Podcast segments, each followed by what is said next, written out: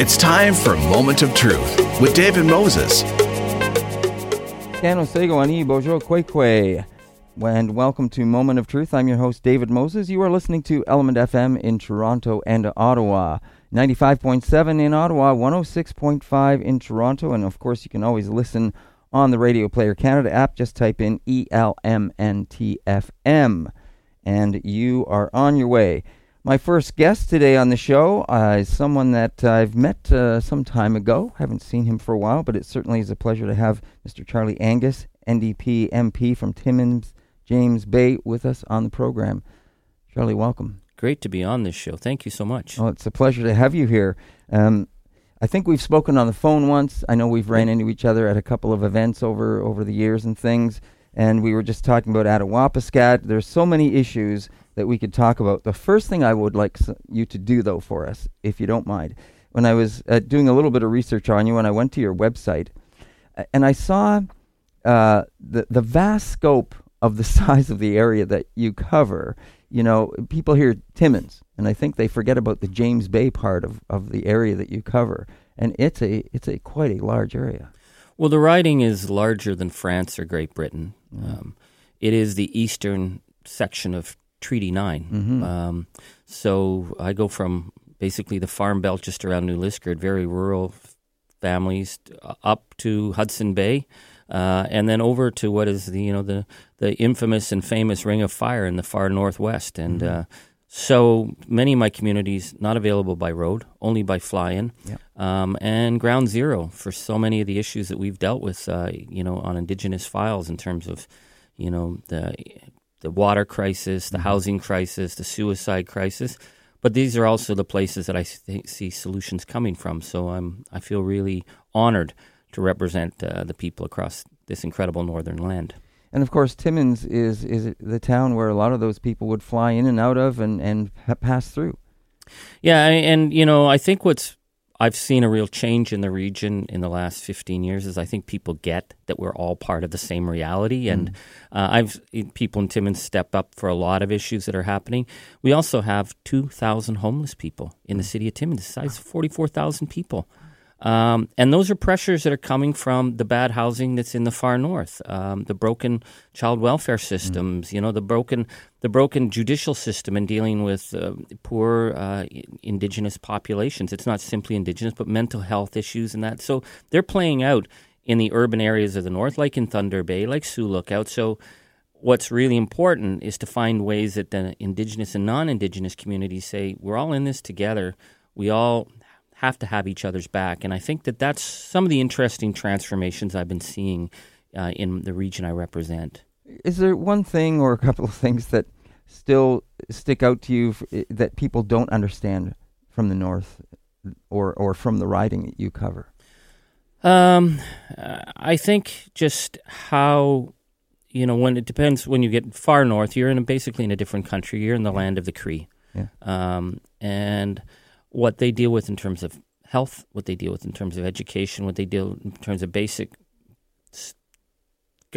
systemic structures that everyone else takes for granted. Mm. I mean, these are third world conditions, and this is not accidental. These communities were set up uh, when the treaty was signed. And, you know, when I was first elected, I went up to James Bay, and I mean, I remember the late Stan Louttit saying, You have to understand the treaty. You don't understand anything without the treaty. And I was mm-hmm. like, I thought ancient history. Mm. Well, Stan's grandfather signed the treaty. Wow. You know, many of the people that I deal with, their grandfathers signed that treaty. And that treaty transforms, transferred some of the richest hydro, timber, and mineral wealth in the world.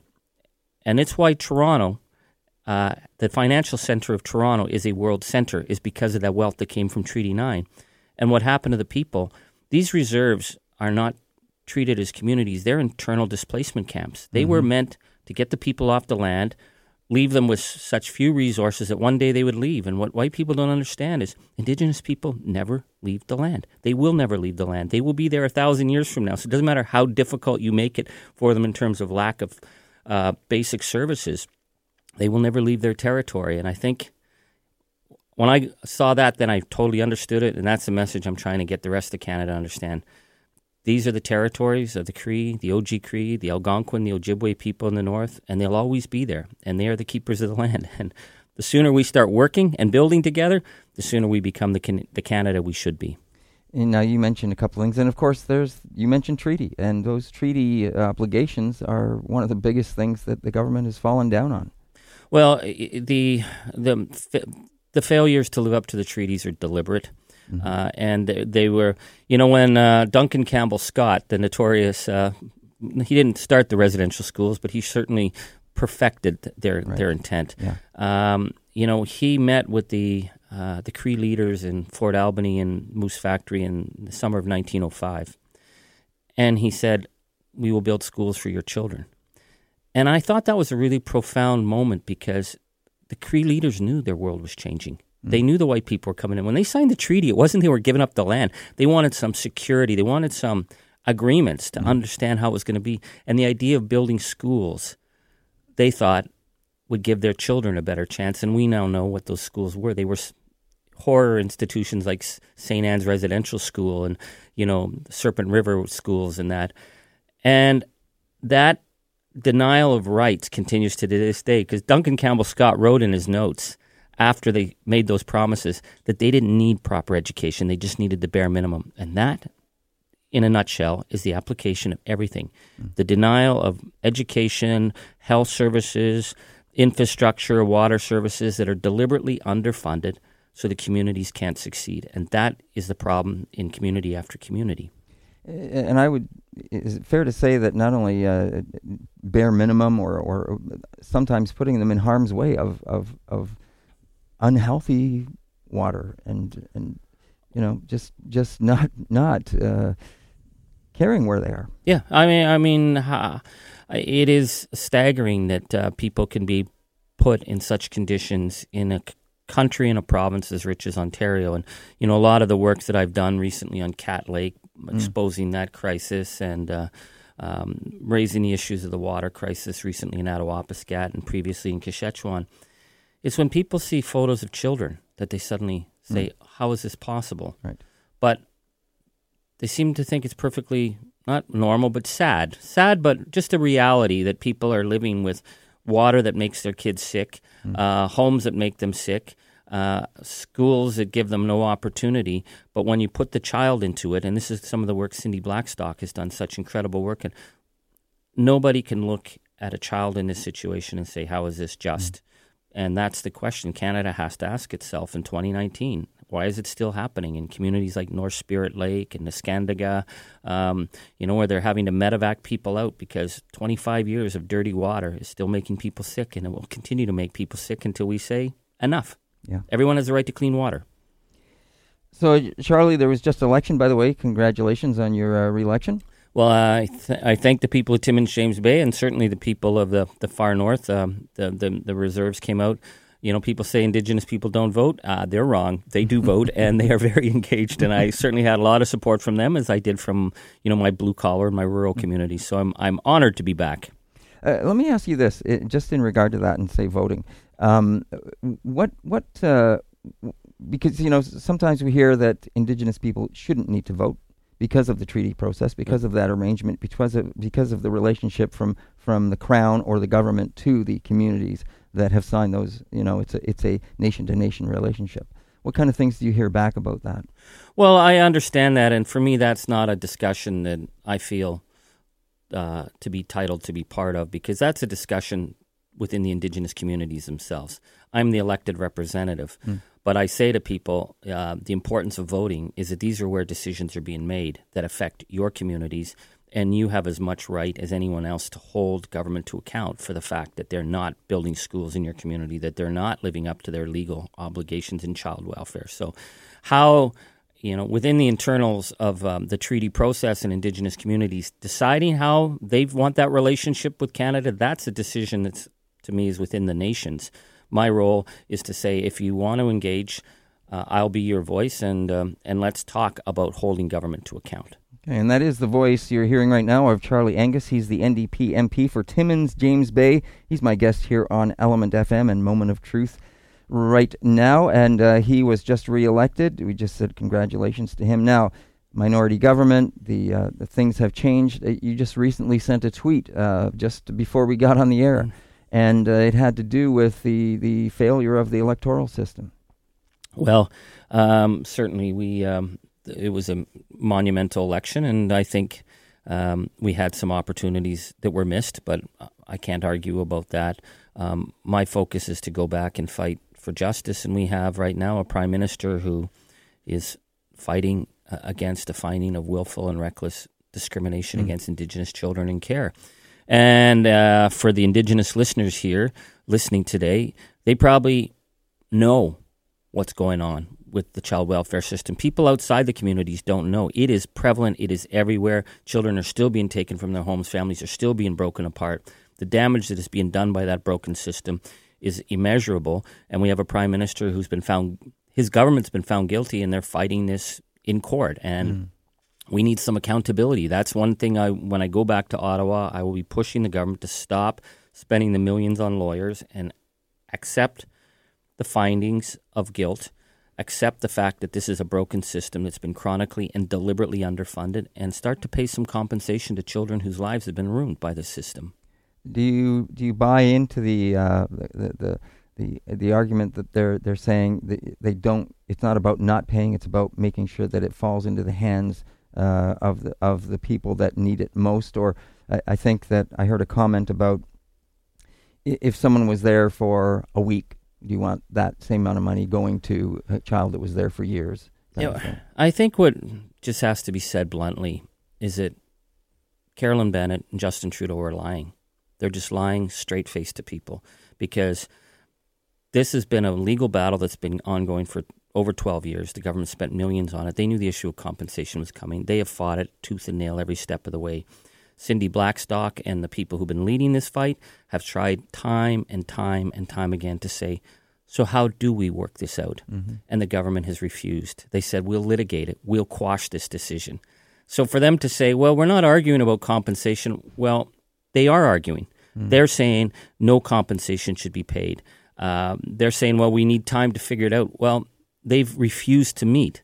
So I find it really disturbing in 2019 that it's like the old the old forked tongue of the Indian agents still there that they could stand up and misrepresent what their legal position is to the Canadian people. The Canadian people have a right to know that Carolyn Bennett, Justin Trudeau, that government is saying we're not going to pay. We're not going to meet. We're not going to do the right thing, and we will fight this, and we'll spend millions on lawyers rather than meeting the kids. And that's why this government has been found guilty because They've had years to fix this and they refuse. So that's got to be just put on the table as the facts.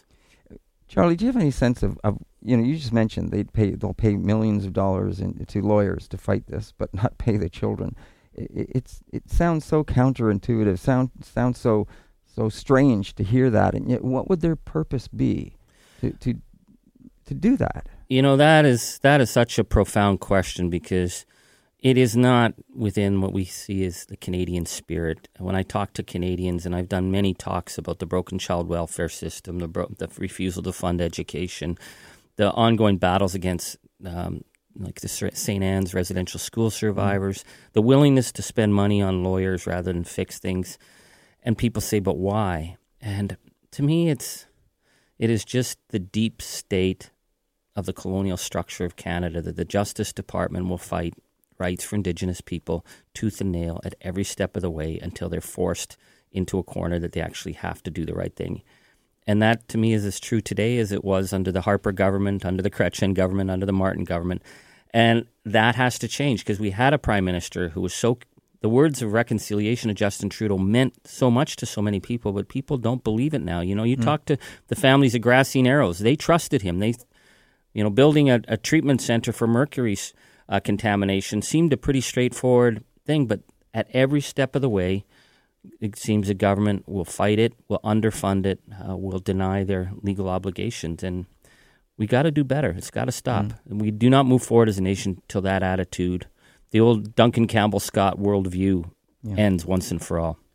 You, you mentioned uh, Attawapiskat. Uh, well, we were talking about that a little earlier. That's another community, I believe. Is, of course, we we know about Attawapiskat for many issues, water being one of them. And, and uh, as I mentioned, you, I, I was up there. Now, is mercury also an issue in their water? No, um, the mercury it's strictly is in grassy narrows, but there was there is contamination in the water because right. you know this is a water system built in the '70s for a couple of hundred people. Mm. Uh, it hasn't kept up, and I mean anybody who knows anything about municipal water systems, if you don't keep them up and you don't have uh, investments to make them work, they fail. And you know, government seems to think, well, we built you a water plant 30 years ago. What's the problem? Well, mm. even when they built it, it was built improperly and on the cheap, and it started to fail often soon after it was built.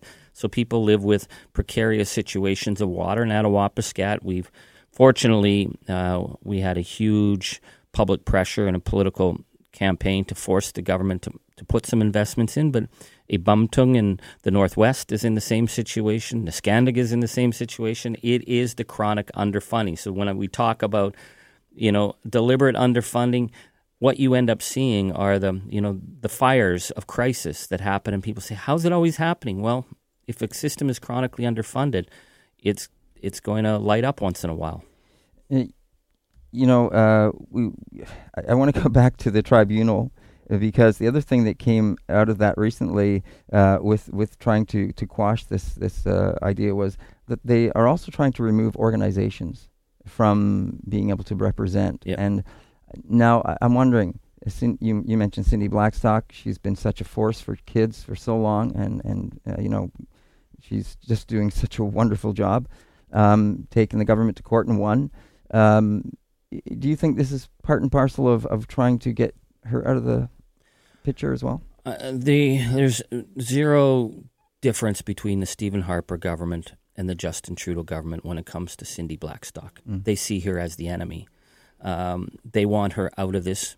She has caused them enormous damage because of her uh, her focus and her amazing decency and the fact that Canadians can trust her. Uh, she can't be bought off. She can't be uh, put on the sidelines, and she focuses relentlessly on the children. And it is clear that the, this this government's plan is to try and um, they want Cindy out of the picture. They want to marginalize her, and by, and then they want to marginalize the power of the Human Rights Tribunal. The Human Rights Tribunal is the only tool we've ever had to force government compliance for the rights of First Nation children. I mean, think of that. Never before have we been able to do something like this. And you know, I would say to your listeners, think of what Jordan's principle is doing in terms of children who are mm. alive today who wouldn't have been alive five years ago. And the only reason we have the Jordan's principle decision with teeth is four non-compliance orders, millions of dollars in legal battles, and the fact that children died in Wapekeka because the government was refusing basic funding and were found culpable in their deaths, and the Human Rights Tribunal ordered them. Uh, when there's a child at risk now, there's a 12 to 24 hour turnaround time. Government has to have a plan. They never had to do that before that legal obligation on government has meant that many children are living who wouldn't have lived. Many children have proper medical treatment that wouldn't have had medical treatment. It was the tribunal that forced them, and it's the tribunal that's forcing them to, to deal with the broken child welfare system. And their response is to try and quash the tribunal, say it has no authority, and they're going to find whatever way they can to try and marginalize Cindy Blackstock. My message to the government is good luck.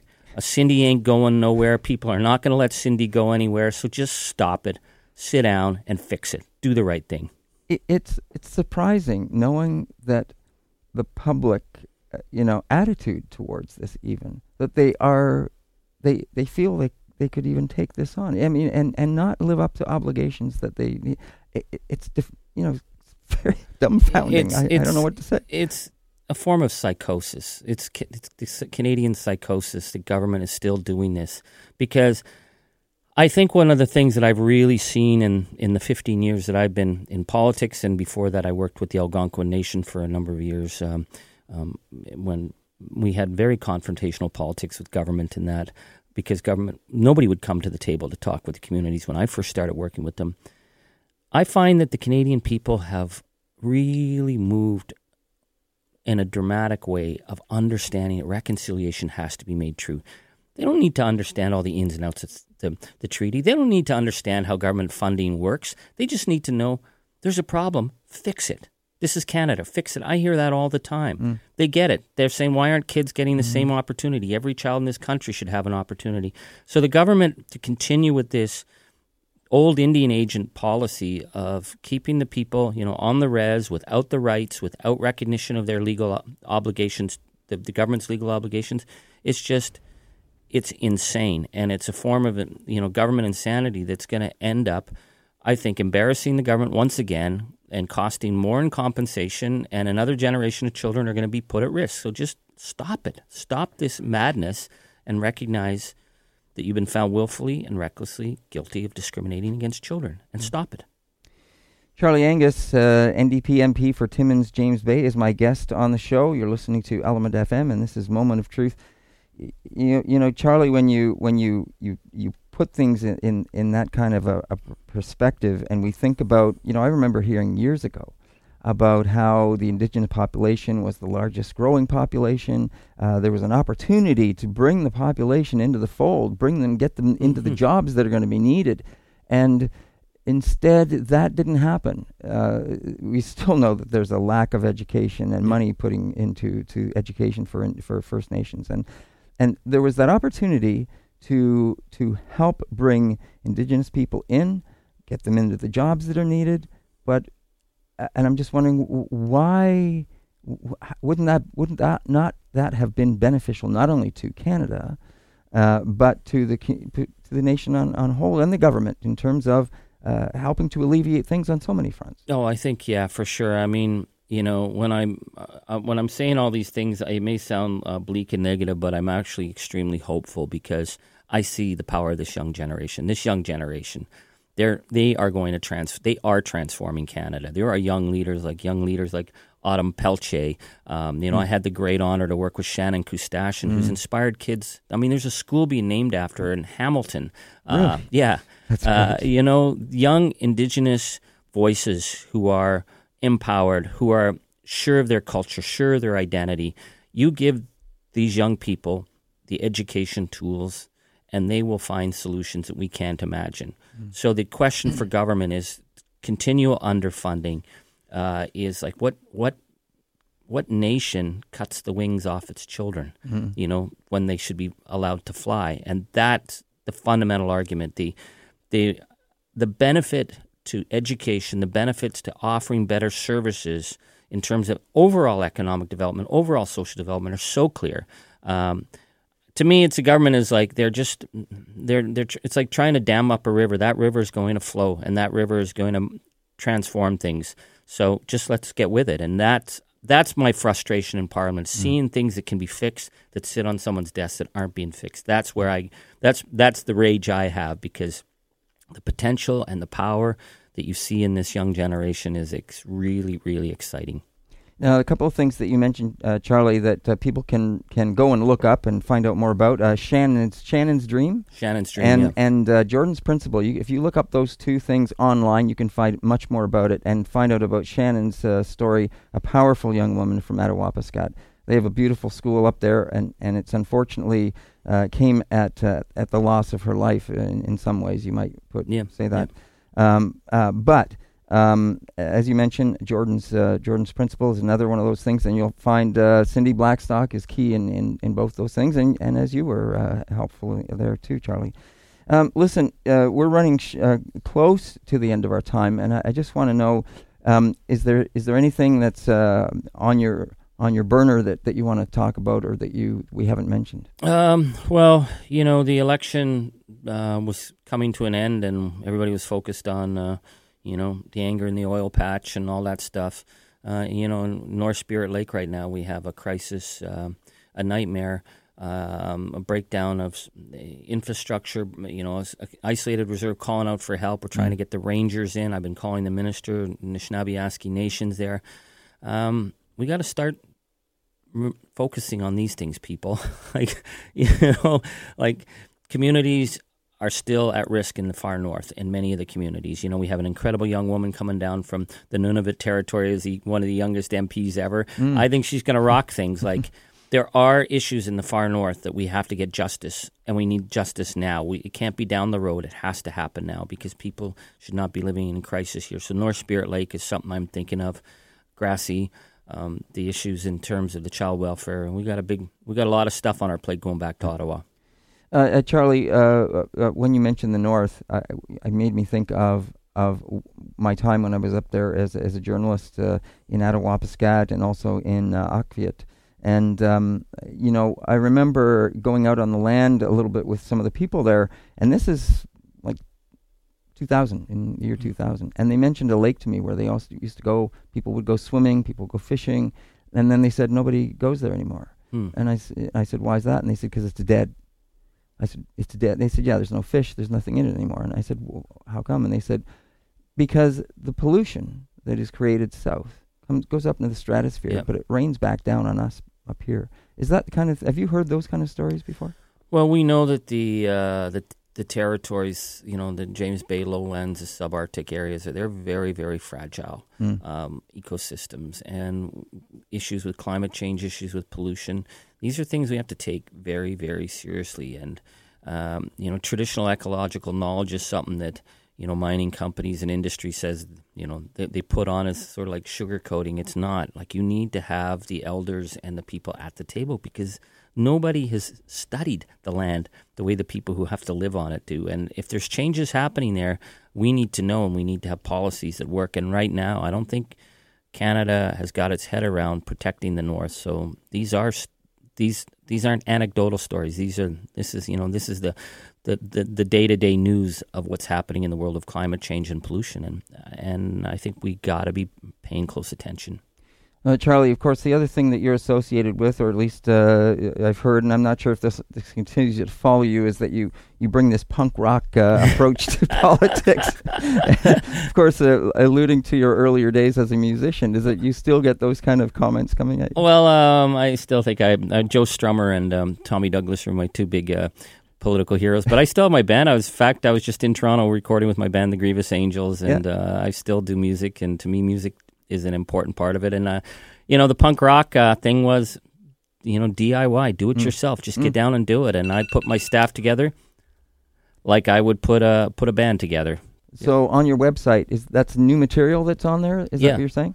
Yeah, we're just uh, I've recorded eight albums with the Grievous Angels. Well, this is our eighth album, and before that with Andrew Cash and L'Étranger mm. was our first band, the punk band. But right, right. Grievous Angels is not so much punk, but uh, so it's to me, I got to do music. It's I can't just do politics. I, I oh, actually, here. I hate politics. If I said that, I love people, but man, I just, I just, just don't do. I just not all that interested in the, you know, who gets to go where on the ice in terms of politics. To me, it's about making change for people, and I do that with music, and I do that with standing up and fighting for the communities I represent. And you've also managed to uh, to to get a few books written as well. So congratulations to all the work that you do and everything you. that you that you continue to uh, to do for the people, as you say. Yeah. Uh, but in, in, in, and of course the side to that is that you still do uh, you do a damn good job in politics uh, representing those people. So congratulations. Well, thank and, you so much, and all thank the you. best in the future. All right, we hope to be back on one day. Thanks for coming in again.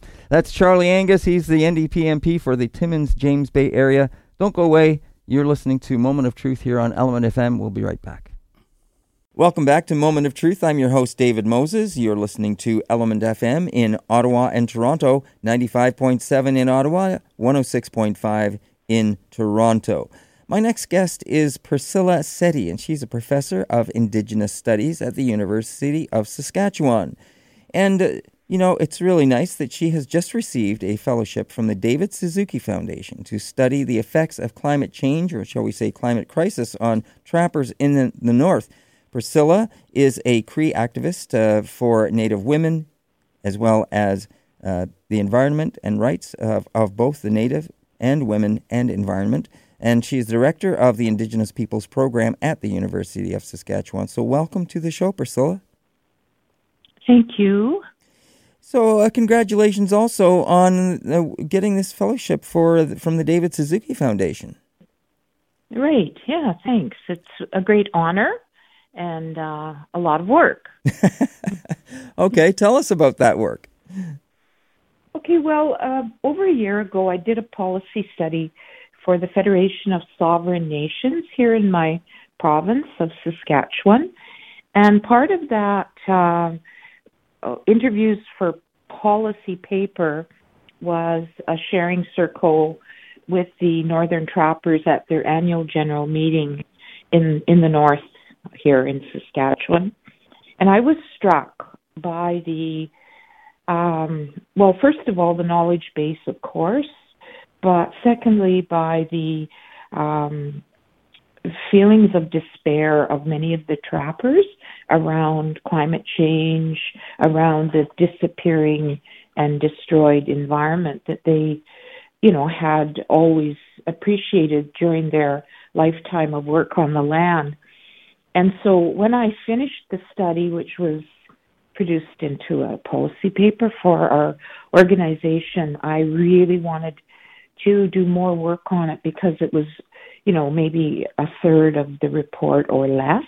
So I just really wanted to focus on expanding their story and getting it out there, broadcasting it. And that's what I'm going to be doing in this.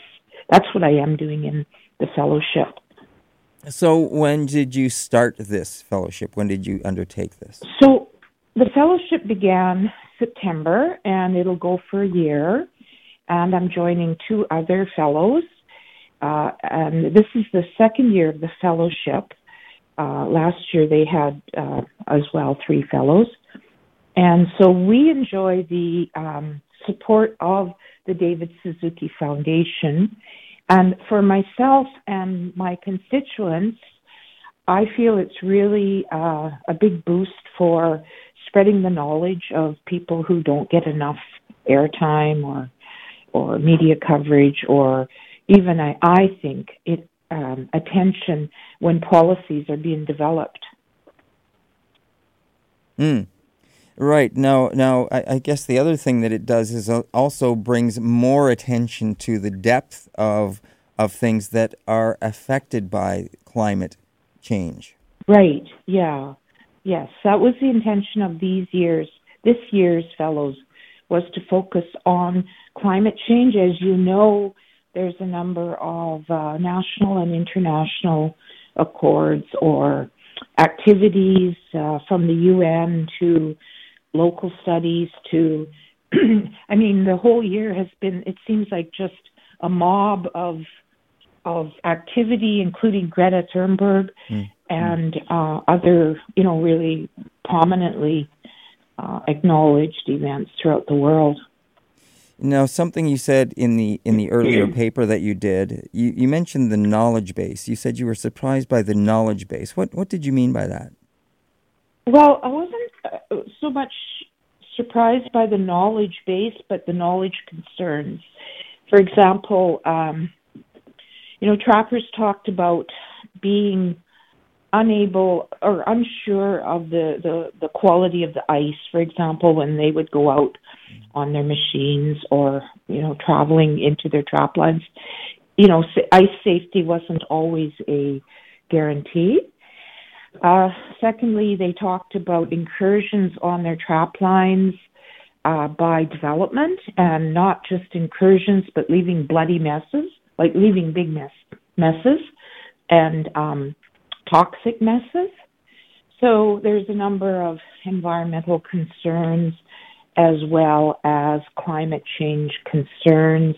They were concerned that young people uh, are not learning as they sh- they should or they did in past years gone by, and um, this is in part due to the cost of trapping to get people out on the land, as well as uh, school programming.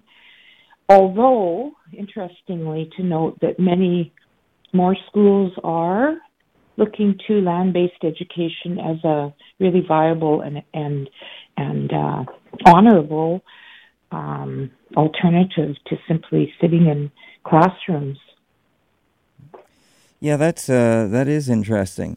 Now, you mentioned the quality of the ice, and what I thought about when you said that was I guess that, you know, we think about how climate change is affecting things, but we don't think about how it does that. We think, oh, we know it's warming things up or it's, you know, it's doing those kind of things. But, but we don't think about when you hear about, say, this trapper going out on the land, the, the quality of the ice. That, that's an interesting uh, term to use because it sounds like uh, that they aren't sure of what they're even looking at anymore because because of how things are mm-hmm. changing. So in other words, the, right. the, the, the, structure of things are, are changing. It's not just that it's heating up or you know or and not staying cold as long. It's that right.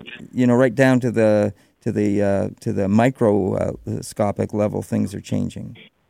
Mm-hmm. Right, and and things like clear cuts, which absolutely have um, you know impact on on climate.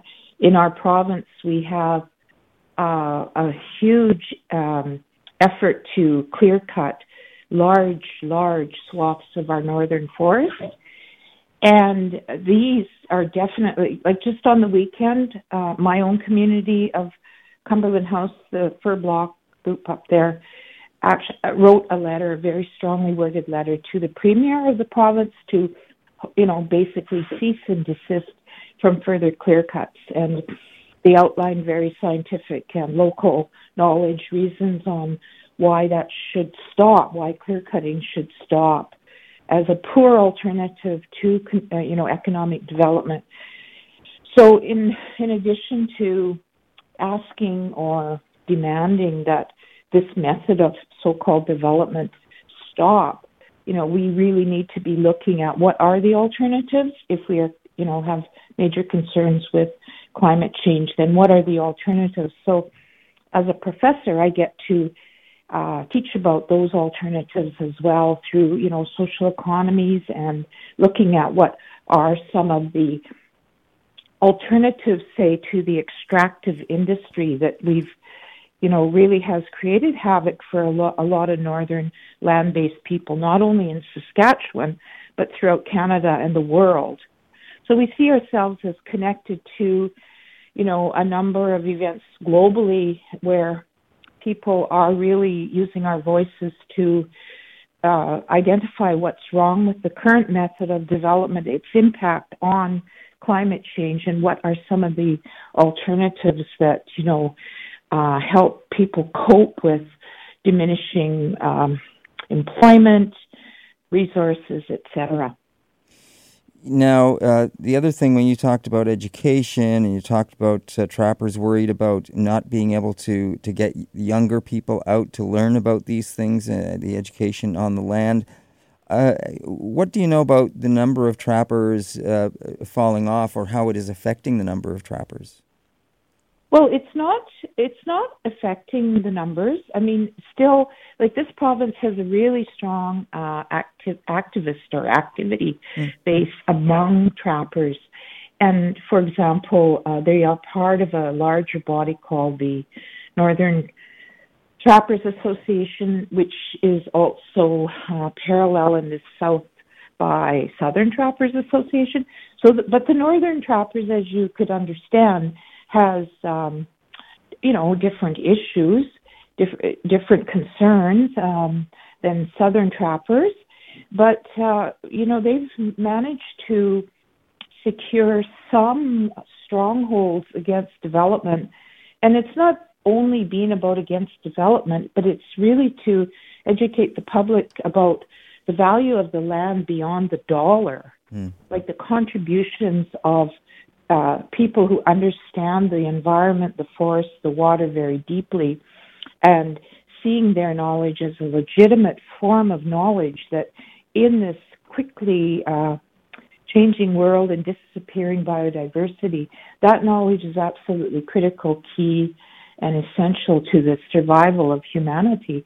And you know, groups our uh, organizations like the David Suzuki Foundation has been educating the public for decades around that. So it's not a new alarmist kind of activity or tactic, but it's something that is scientifically proven that our people have this tremendous base of knowledge that is really urgently required at a time like this.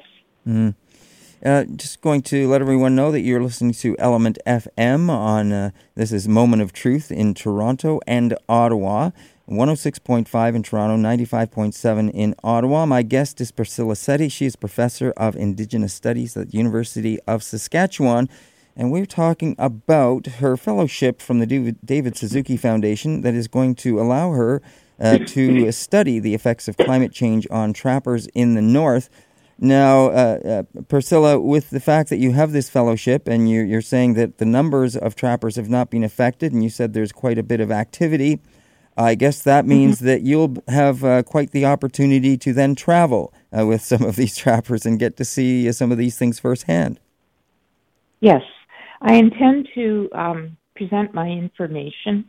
Well, first of all, to produce a documentary, and then secondly, to travel and really uh, get this word out about the, the need for uh, strengthening strengthening solidarity, you know, contacts between people who are have been impacted by similar uh, problems and challenges, but also to you know, network and link up on. What are the solutions? Like, how do we stop this, um, you know, the, the kind of uh, development that's been impacting, you know, us locally, but also internationally. Now you mentioned a documentary and looking at solutions. Uh, uh, do you do we already know some of those solutions? Oh, we do. Like I, I mean, what's really kind of pathetic in a sense is that uh, the model of development that we are currently in, capitalism namely, mm. is really grasping at straws in the last uh, the last front of development, so-called development. And you know, there is other ways. There's there's other ways that are represented by the knowledge of our peoples, mm. uh, locally and internationally. There are others other ways of respectful, um, you know, methods of development that is more inclusive and is not just hell bent on, um, you know, making the one percent of the world wealthier.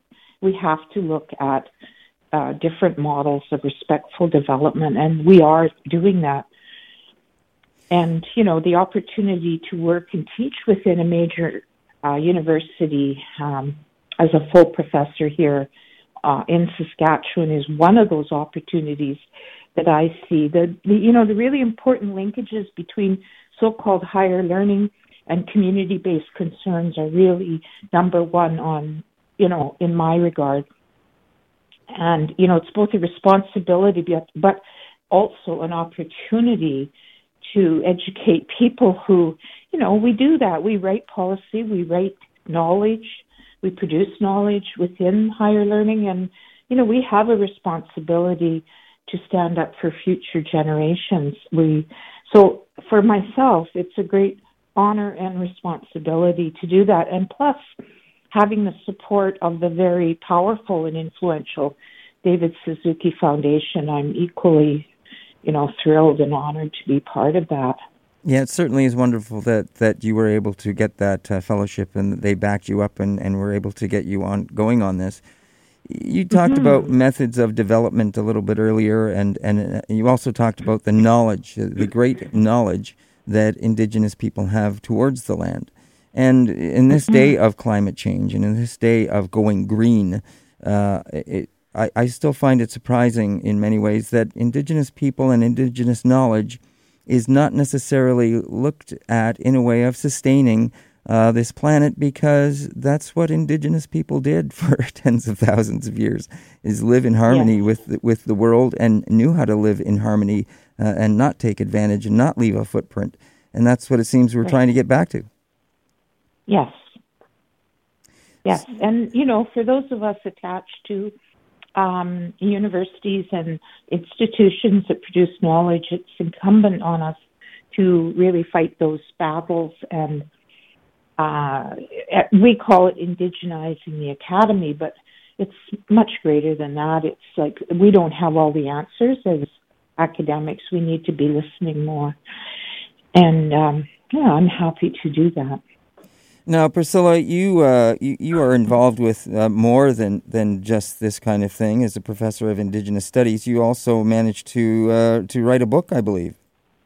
Yes, yes, it's uh, actually a co-edited book on Indigenous food systems. Mm-hmm. So, a lot of my coursework and research focus around um, related issues like the food sovereignty of Indigenous peoples, of which there is a global movement. So myself and Dr. Shailesh Shukla from the University of Winnipeg will have um, our book produced in early by February 2020. It's currently at peer review.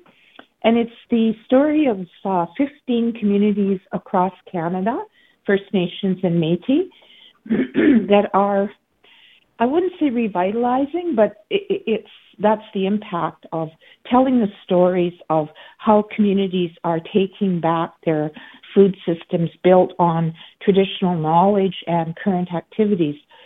So we recognize that this is in direct response to the huge health impact of bad food, industrialized produced foods. And we are highlighting the stories of hope from coast to coast to coast.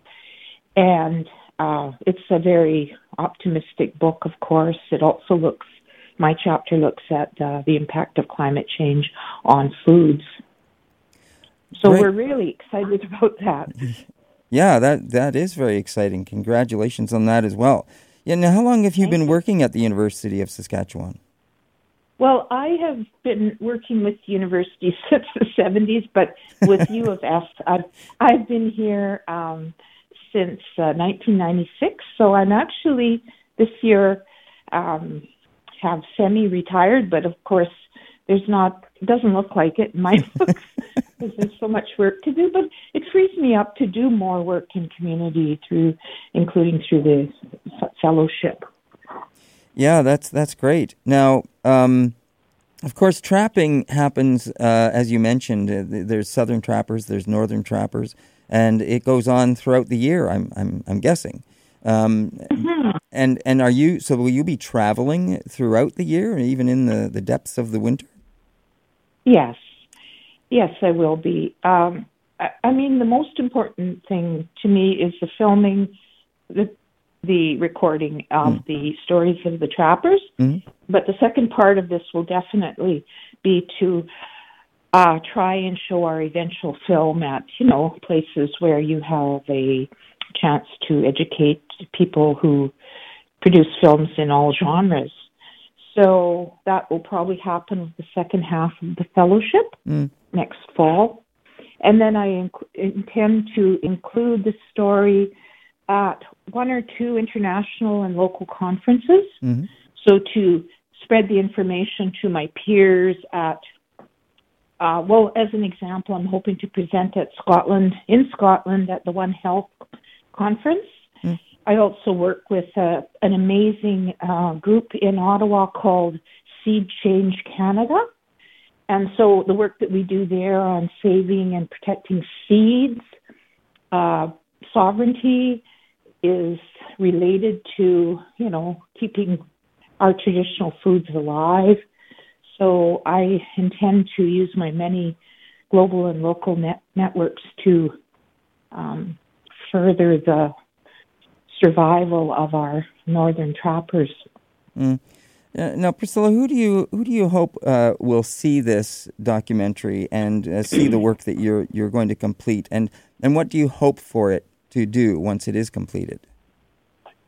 Well, I'm I'm hoping that it becomes a tool for education but I also hope it will become a tool for policymakers. I hope it will uh, begin, or not begin, but continue the path of reconciliation that Canada is currently on. So I, I see it as a great communicative tool uh, to bring allies and people on board to a deeper understanding of who are Indigenous people in Canada today, what are some of the development challenges, but more importantly, what is, you know, the great base of knowledge that exists within our communities as a tool. It's really very profound, you know, really very profound knowledge. Mm. So there's a number of uh, angles uh, that I approach it from. Uh, uh and did you uh, were you able to meet with David Suzuki at all? I'll be doing that uh, next week in Toronto, and um, he is hosting a meeting of the fellows with donors, and we'll be presenting our research plans and activities to date. Myself and the two other two other um, fellows and and in uh, Toronto at the U of T, and I'm sorry, not at the U of T. That's another meeting I'm at. Um, but yes, so um, that that's we'll be meeting next week. Great.